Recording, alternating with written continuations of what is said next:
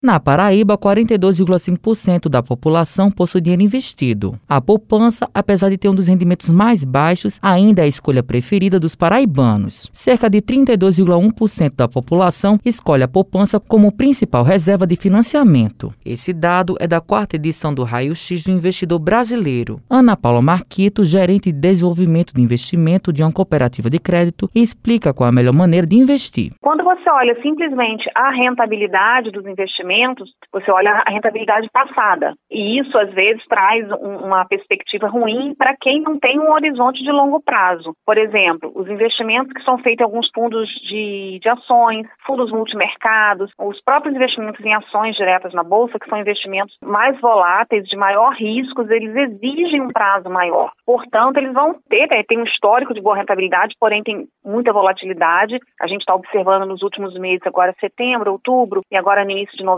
o quanto que os papéis têm, têm perdido valor, né, em função da, da, volatilidade dos mercados. E aí as pessoas, às vezes, nessa expectativa que a gente observa é que eles fazem os investimentos de forma errada. Ou seja, eu preciso de, de liquidez porque eu tenho algum compromisso, ou estou investindo para determinado objetivo. E quando chega o momento, né, do objetivo, eu sempre falo para os nossos colaboradores aqui, quando um investidor vai sacar, ah, está sacando, eu falei, gente, o dinheiro é do investidor, é do associado. E ele está investindo por algum um objetivo objetivo. No momento que ele precisa realizar esse objetivo, ele vai sacar esses recursos, né? Ana Paula destaca quais são as orientações para os paraibanos. Bom, a primeira orientação que a gente dá, a gente ajuda as pessoas que estão endividadas a sair dessa situação e começarem a poupar. Olha, eu, só não consigo é, 10% do meu salário. Consegue quanto? É 50 reais? Então comece com seus 50, porque o importante é você começar. Quem não começa não vai conseguir nunca. É aquela história, você vai assumir uma parcela, às vezes, de 300 reais para comprar um iPhone, parcelado no cartão ou parcelado nos boletos, não sei quantas vezes, mas você não assumir 300 reais de investir, guardar esse dinheiro para o seu futuro, né? E isso é uma característica do brasileiro no geral. Só que a gente observa que vem mudando isso. As pessoas estão mais preocupadas em investir porque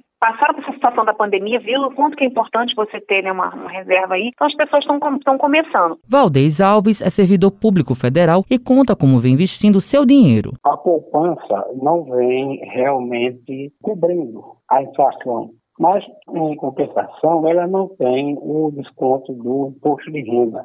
Então, dos investimentos que se apresentam, ela considera a poupança um investimento um pouco melhor. Matheus Silomar para a Rádio Tabajaro, emissora da EPC, empresa paraibana de comunicação.